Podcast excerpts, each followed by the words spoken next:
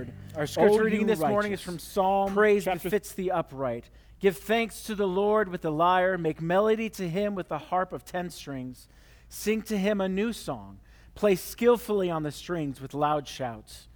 For the word of the Lord is upright, and all his work is done in faithfulness.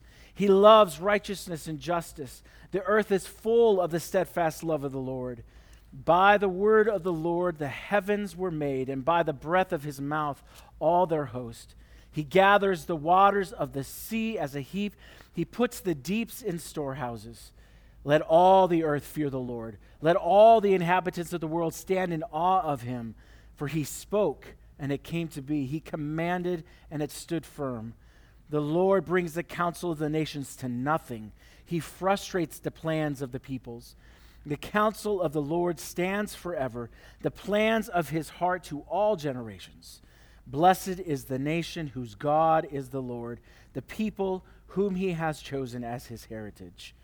The Lord looks down from heaven. He sees all the children of man. From where he sits enthroned, he looks out on all the inhabitants of the earth. He who fashions the hearts of them all and observes all their deeds. The king is not saved by his great army. A warrior is not delivered by his great strength. The war horse is a false hope for salvation, and by its great might it cannot rescue. Behold, the eye of the Lord is on those who fear him, on those who open, who hope in his steadfast love, that he may deliver their soul from death and keep them alive in famine. Our soul waits for the Lord. He is our help and our shield. For our heart is glad in him because we trust in his holy name.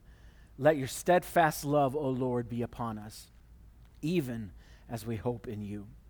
Uh, Father, we ask that you would use the wor- these words to teach us about yourself, reveal who you are to us, Father, as your people.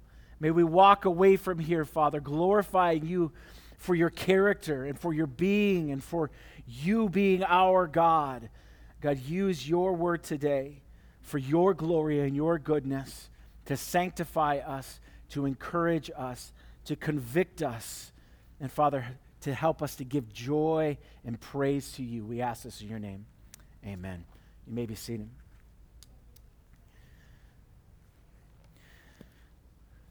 So we are continuing through the Psalms.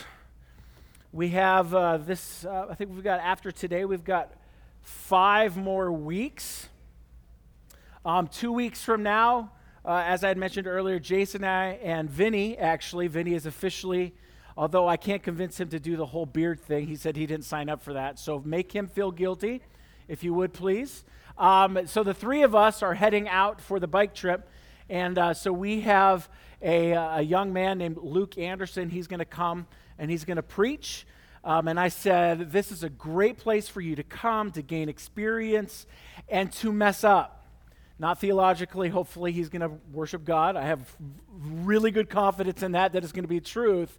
Uh, but uh, this is a place for him to gain that experience and to, um, our goal and our desire is not just for us to hear the word, but also to, if at all possible, in any way possible, to give other pastors, other teachers, other um, uh, men who are preaching on a regular basis or want to preach on a regular basis to speak well and to gain that experience. And so this is a great place to do that because you are always loving and grace-filled every single week, right? Yeah, some of you are making funny faces. That makes me a little nervous. Anyway, that's in two weeks uh, from today. But uh, today, this is a psalm of praise. We've gone through thanksgiving psalms and praise psalms and laments, um, which we're actually going to be doing here, uh, I believe, next week, um, working through kingly psalms. So this is a, a psalm of praise. Now, at first glance, we could easily read this psalm and just go, yeah, praise the Lord, and then walk away from it. Yes, this is all true. And we can look at it and go, well, it begins with a call to praise him, right? Like, lift up your voices. And then it goes on to explain why he should be praised, and we all say yes and amen. And then it ends with a word of praise to the Lord. And that's all true, and It's a very simple structure, but if we walk away from this psalm and all we see is just that simple structure or just a psalm of praise, we miss out on so much more, because this is actually an argument from the psalmist. Now, not an argument as in like, you know, when my brother and I would argue. Not that kind of argument. It is It is an argument as in, here is my stance. Here is what is true. Here is my argument as to why God's people should praise the Lord. And so the psalmist, or maybe I should say ultimately God through the psalmist, is arguing to the people of God, not Not unbelievers, not people outside of, of Israel, because this is, the people of God at this time are Israel. We're not going to jump to the church yet. Um, we will get there uh, because we are the people of God. But the psalmist is speaking to Israel, and he is reminding them of God's revelation of himself. And it's that revelation, it's that revealing of God himself that drives praise to him. Because when the people of God see God for who he really is, they praise him. They don't argue with him. They may like ask questions like, oh, how is this true? But in the end, ultimately, the people of God praise God when he reveals himself. And so the opening verses, I hate to break it to you, they're not about types or preferences of worship. We like to go that way, right? Like maybe maybe you didn't even think about that until I just said it. But I've heard this before. Well, we need to use stringed instruments, and we need to shout for joy, and we need to do this, and we need to, because the psalm says so. So the worship team needs to act that way. That is not the purpose of this psalm. This psalm is a call to God's people, a call to the people of Israel to praise the Lord. It is right for those who are righteous and upright, he says, for them to praise the Lord, to give thanks to him. They cannot help it. It is good. But why? Why should the people grab instruments? Why should the people shout for joy? Why should the people give thanks? Why should the people do this? Well, that's the question of the main body of the psalm. The Lord's people are to praise him because, well, as I said before, God has revealed himself to them by two ways. First of all, by his word, and then by his eyes. And you're wondering, wow, in the world, I can't see God. What do you mean his eyes are revealing himself? Well, that's, we're going to get there. What does that mean? What does it mean that his word reveals him? What does it mean that his eyes reveal him as king? King of all things, king of his people, king of the world. You see, the Lord reveals himself through his upright word, meaning his word is straight and level. It means it's not leaning to the right or to the left. God's word is not like a picture on the wall that is off kilter and needs to be fixed. We have any of those at home that every once in a while you look up and the picture's on one nail, which you should use two every single time. That's my do-it-yourself kind of tip, okay? Yeah, some people are like, whatever. Okay, yeah, your picture's always going to be off kilter then. That's not the word of God. It's not that his his word is straight and then the the door closes too hard, or somebody walks by too quickly and it shifts, because that's not the word of God. It is firm. It is strong. It is faithful. It is trustworthy. It never moves. And because he loves righteousness and justice, the whole earth then is filled with his steadfast love. So this, these, these two verses, verses four, well, really four and five, are kind of like the thesis of the rest of the psalm. How, how is this true? How is the whole earth filled with his love? How does the whole earth reveal the uprightness and the trustworthiness of his word and his righteousness and his justice?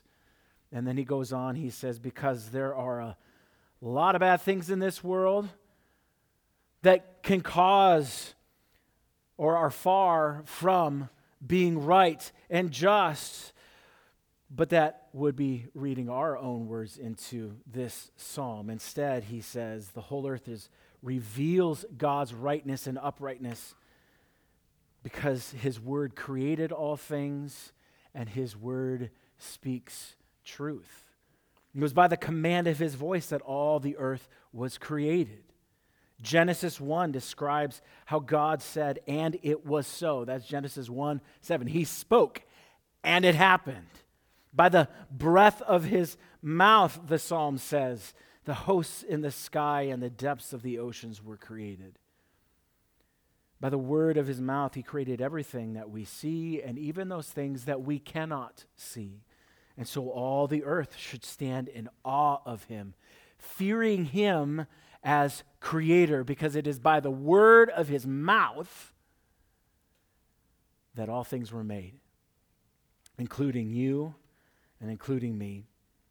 But the Lord also speaks, not just through the word of his mouth, he speaks, it says, by his counsel, literally his plans. The nations of this world have a plan, do they not? Including the United States. This is our policy. This is what we're going to do. We're going to do this. We're going to do that. We're going to invade here. We're going to defend here. And it's understandable that these nations, these people groups would plan for their future, but the problem is that they plan with themselves at the center. They say they see themselves as the greatest power. They see themselves as the greatest might, the greatest intellect, the greatest futurists. This is what's going to happen, and we're going to make this utopia of a world. And this is true both on the left and the right, by the way. In reality, though, there is one greater and more powerful and smarter and all-seeing than them, and his name is Yahweh. He is the Lord of all things. The nations make plans, but the Lord frustrates those plans. For example, take the kingdom of Egypt in the book of Exodus. They were the most powerful nation on the earth, and their plan was to rule forever. Because no great power thinks that their power is ever going to be stripped away from them. They think it's going to last forever. And then Yahweh comes along and utterly destroys their plans through slaves,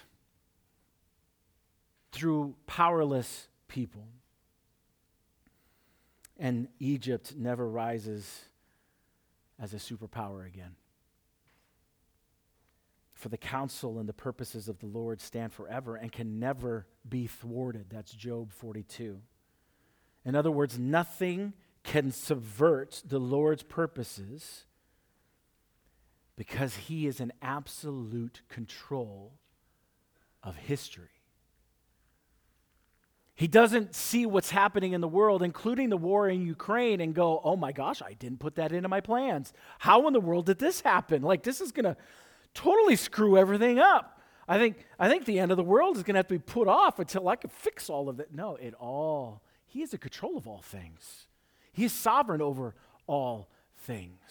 His hand is over all things. So in other words, if something happens, it's because God has allowed it to happen or has caused it to happen because he is the God of all things. There is no limit to his power.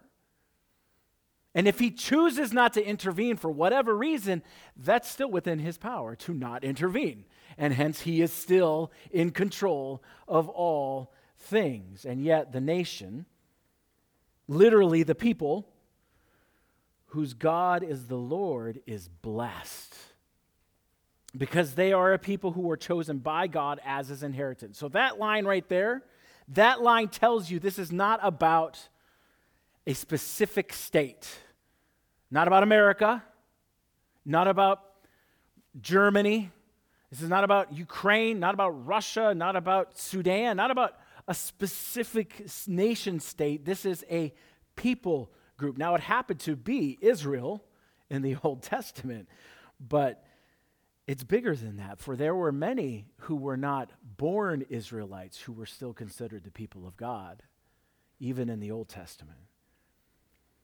The Lord chose the people of Israel out of all of the nations, not because of their power and greatness and number, because, but because of their weakness and smallness in number. So you can have a, a powerful nation like Egypt, who is numerous and has all the most updated weapons and has all the power in the world, and then you have a small little group of people called Israel, who has no weapons and no power, and through them God reveals his power and his weapons and his greatness. Why? Well, if you read through Scripture, the beauty of God's word is that he uses the weak of this world to bring about his counsel, so that he is given the praise. That's why the psalm is here. That's why he says, praise the Lord. Why? Because you are weak and God uses you. He doesn't use these great and powerful nations. He uses you. And so praise the Lord. Praise the Lord because his, it, by his word he has created all things.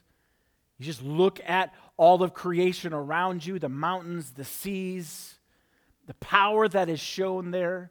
How small and tiny we are compared to all of that, and yet we know the creator of them all. And his counsel, we praise him because his counsel is in complete control of history, which means we don't have to stress about tomorrow. We don't have to stress, is America going to survive in the next hundred years? You can say, well, I'm going to be dead. I don't really care. Well, no, we say, I know the one who is in control, and whether it stays or not, that's not my problem. God's going to do what he desires, and I trust him.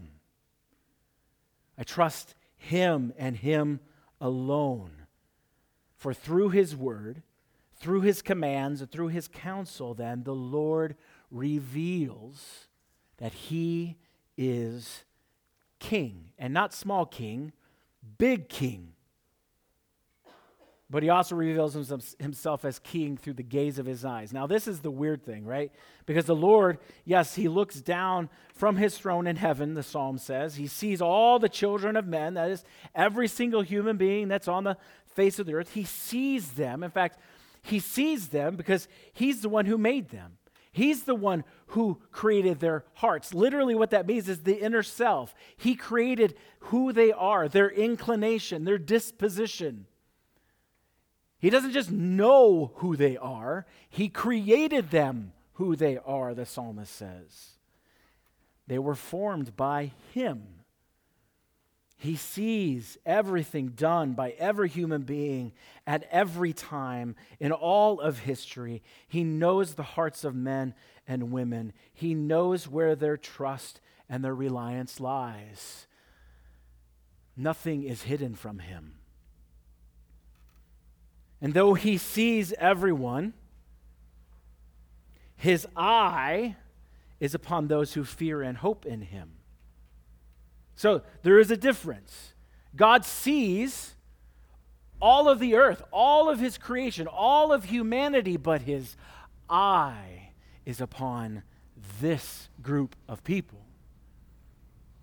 Okay, now, I I see all of you. You want, you want a more personal one? I, I can see all of you, but my eye is on my family. My special love is for my family. I love you guys, but not as I love them. Now that's a human example of God's love. He loves all the world. Yes, absolutely. For God so loved the world, right? But his eye is on his people. His eye is on his chosen people.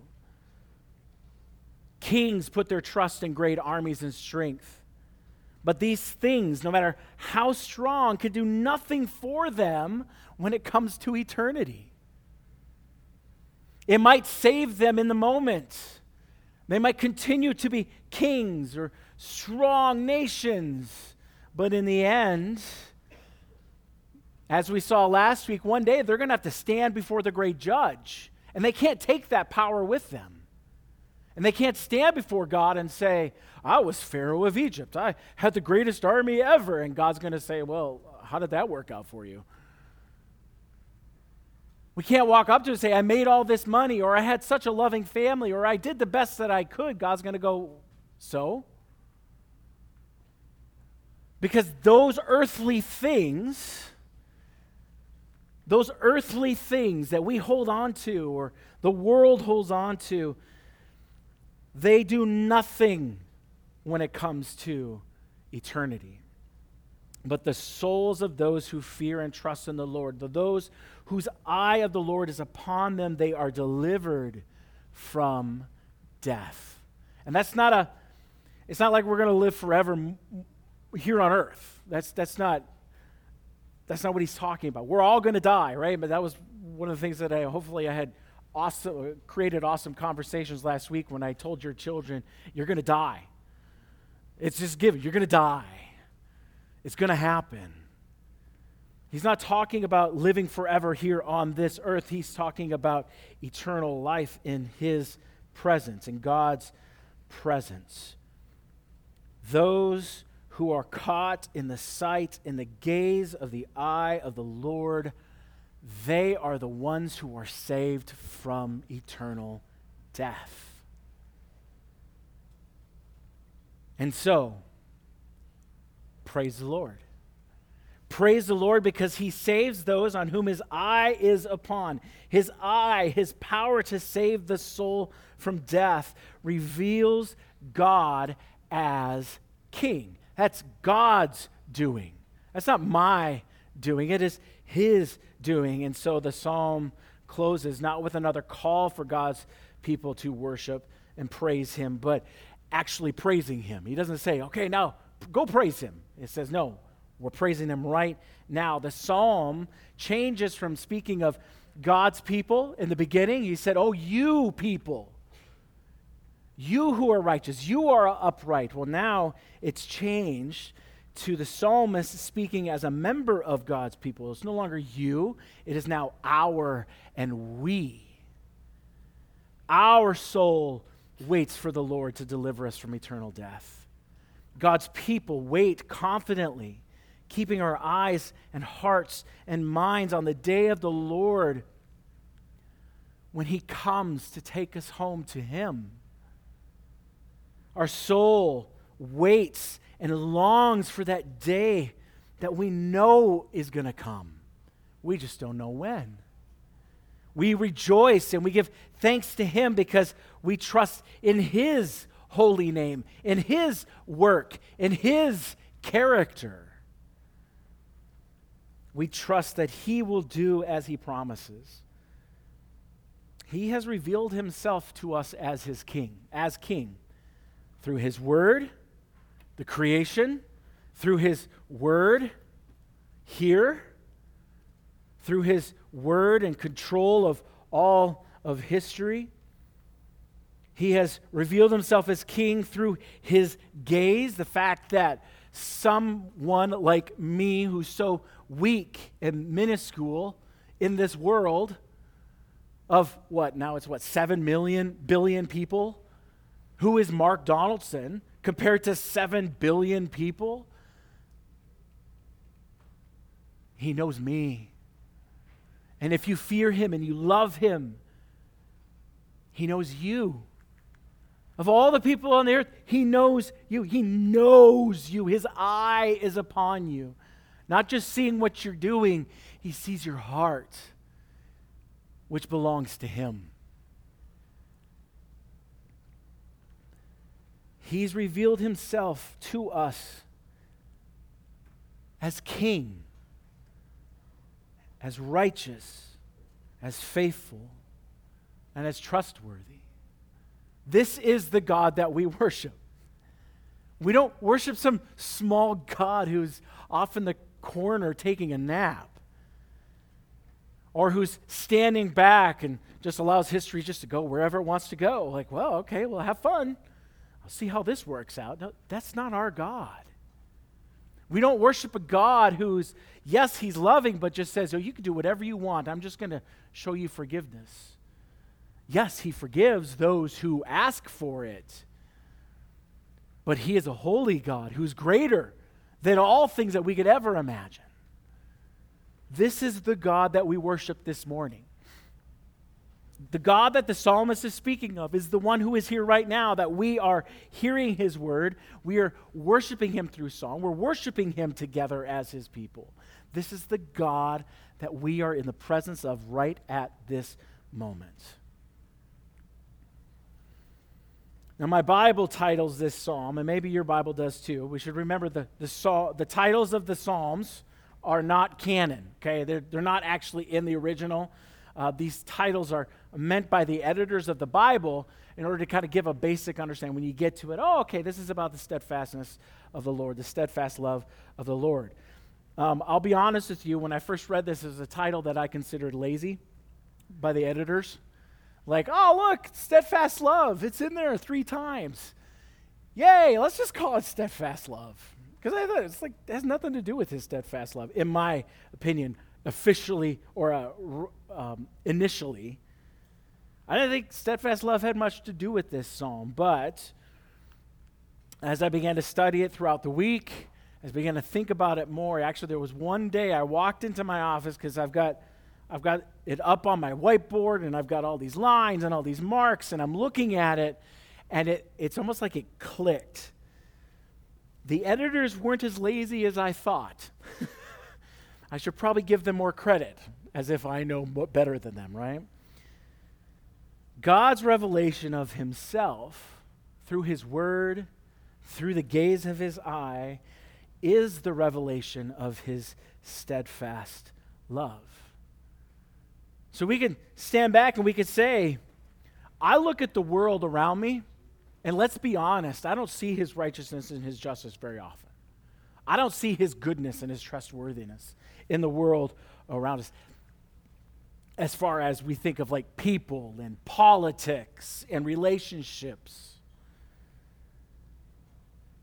But in actuality, the revelation of God himself is a revelation of his steadfast love. His words of creation reveal his steadfast love, steadfast, firm, not changing, not moving love.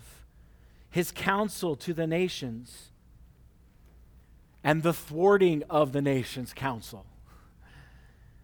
His control over history reveals his steadfast love. Cultures, nations, kingdoms, leaders, they all change, they all come, and they all go. But the steadfastness of our Lord, the steadfastness of his love is never changing. His eye, which is on those who fear and hope in him, reveals his steadfast love, and his people, his people are driven to praise him. Hundreds of years after this psalm was written, God revealed himself through his son, Jesus of Nazareth, fulfilling the words of this psalm.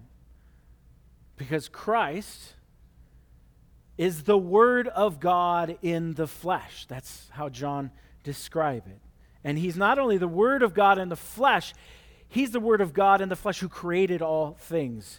John chapter one, in the beginning was the word, that is Christ, and the word was with God, and the Word was God. He was in the beginning with God. All things were made through him, and without him was not anything made that was made. In other words, Jesus is the creator. He was the one who created this world. He was not only there at the beginning, he's the one who created everything at the beginning. Colossians chapter one, verse sixteen, for by him all things were created in heaven and on earth, visible and invisible, whether thrones or dominions or rulers or authorities, all things were created through him and for him. And Christ is the king over all things in heaven and earth. He is in heaven right now, sitting on his throne at the right hand of the Father with authority over all heaven, heavenly and earthly powers. That's in First Peter chapter three. God's kingdom is Christ's kingdom, Ephesians chapter five. It's an eternal kingdom, Second Peter chapter one. God is king. Uh, God as king is not simply revealed through Christ, it's revealed in Christ. Christ is the sovereign King of kings and Lord of lords, First Timothy chapter six, verse fifteen. I mean, it's everywhere in Scripture. And as sovereign, as the sovereign king, the sovereign Lord, his counsel thwarts the counsel of the nations. Christ is in control of history. Christ's purposes are always done. Kings and warriors trust in their own power, but we as the people of God, we do not put our trust in the things of this world or in ourselves. We put our trust in Christ, who is the sovereign King and Lord of all. And Christ delivers from eternal death the souls of those who trust and hope in him. Sin has corrupted every aspect of our nature, bringing death, both physical and spiritual. For the wages of sin is death, but the gift of God is eternal life through Jesus Christ our Lord. Meaning that the wrath of God for our sinful rebellion against uh, him is upon us, and our life is due, and yet Christ came. In our moment of weakness, in the moment of our sin, where we have no hope, suddenly Christ appears, and our hope is revealed. God himself is revealed. In Christ, eternal life is freely given to those who believe, to those who fear and hope in him and not in themselves, and not in this world, and not in this culture, and not in the politicians, and not in money, and not in influence. I mean, we can just keep going on and on and on. Our hope as God's people is in Christ. Christ didn't die to save us from politics. He's, he died to save us from the wrath of God for our sins, delivering our souls from death. In Christ, the steadfast love of the Lord is ultimately revealed. So we can look at this world and we can say, where's the steadfastness, steadfast love of the Lord? I don't see it. There's a lot of pain and issue. Well, in the middle of that, guess what? Christ is there, and he's revealing himself that he is the steadfast love of the Lord. Steadfast love of the Lord. He is the one that you look to. No matter what's going on in life, no matter what you encounter, good, bad, horrific, joyful, our hope is found in him, and the steadfastness of the Lord is revealed through Christ. We hope in him, and that hope, that understanding of who he is, who Christ is, drives us to say, praise the Lord. Praise Jesus Christ as my King. Praise Jesus Christ as my only hope for my salvation. And we give glory to him. I mean, ultimately, that's what this is about, this table that we're about to take here. This is about giving praise to the King who shed his blood. We found out that his blood was shed to cleanse us. He died on that cross. Well, not that one, but uh, the cross. He died on the cross to save us. Through the cross, his steadfast love of the Lord was the steadfast love of the Lord was revealed. And so when we take this here in a few moments, to take the cup and to take the bread and to remember, oh my gosh, the eye of the Lord is upon me. He has saved me. in Christ. He has revealed himself through his word, Jesus Christ, to me. I'm not some stranger to him. I am his child. And we praise the Lord. So here's, here's what I'm going to ask us to do. A lot of times, I mean, yes, check your heart and check sin and confess that. But ultimately, today, when we soon get that cup and that bread, we sit and we just dwell in the midst of the truth that those of us who fear the Lord and trust in him are bathed and soaked in the steadfast love of the Lord, and it will never go away, ever. And find joy in that, and so praise him. So when you are ready, you don't have to be a member of Elm Creek. All we ask is that you're a member of the family of God, that you can say with confidence, I am a child of God. I have experienced and I know the steadfastness of the love of the Lord. If you can say that, and you can stand before the Creator and you can say, I am your child. You have saved me. And you're welcome to join us. You can get in line, grab a, a cup, and grab the bread, go back to your seat, and that together as a family, as the family of God, we will, we will take the table together. And as you're sitting there and you're waiting and you're thinking, yes, confess your sin, but let your heart just become overwhelmed with praise and joy of God and give him the glory for what he did for us in his Son, Jesus Christ. So when you're ready, go ahead and come, and then we'll take it together.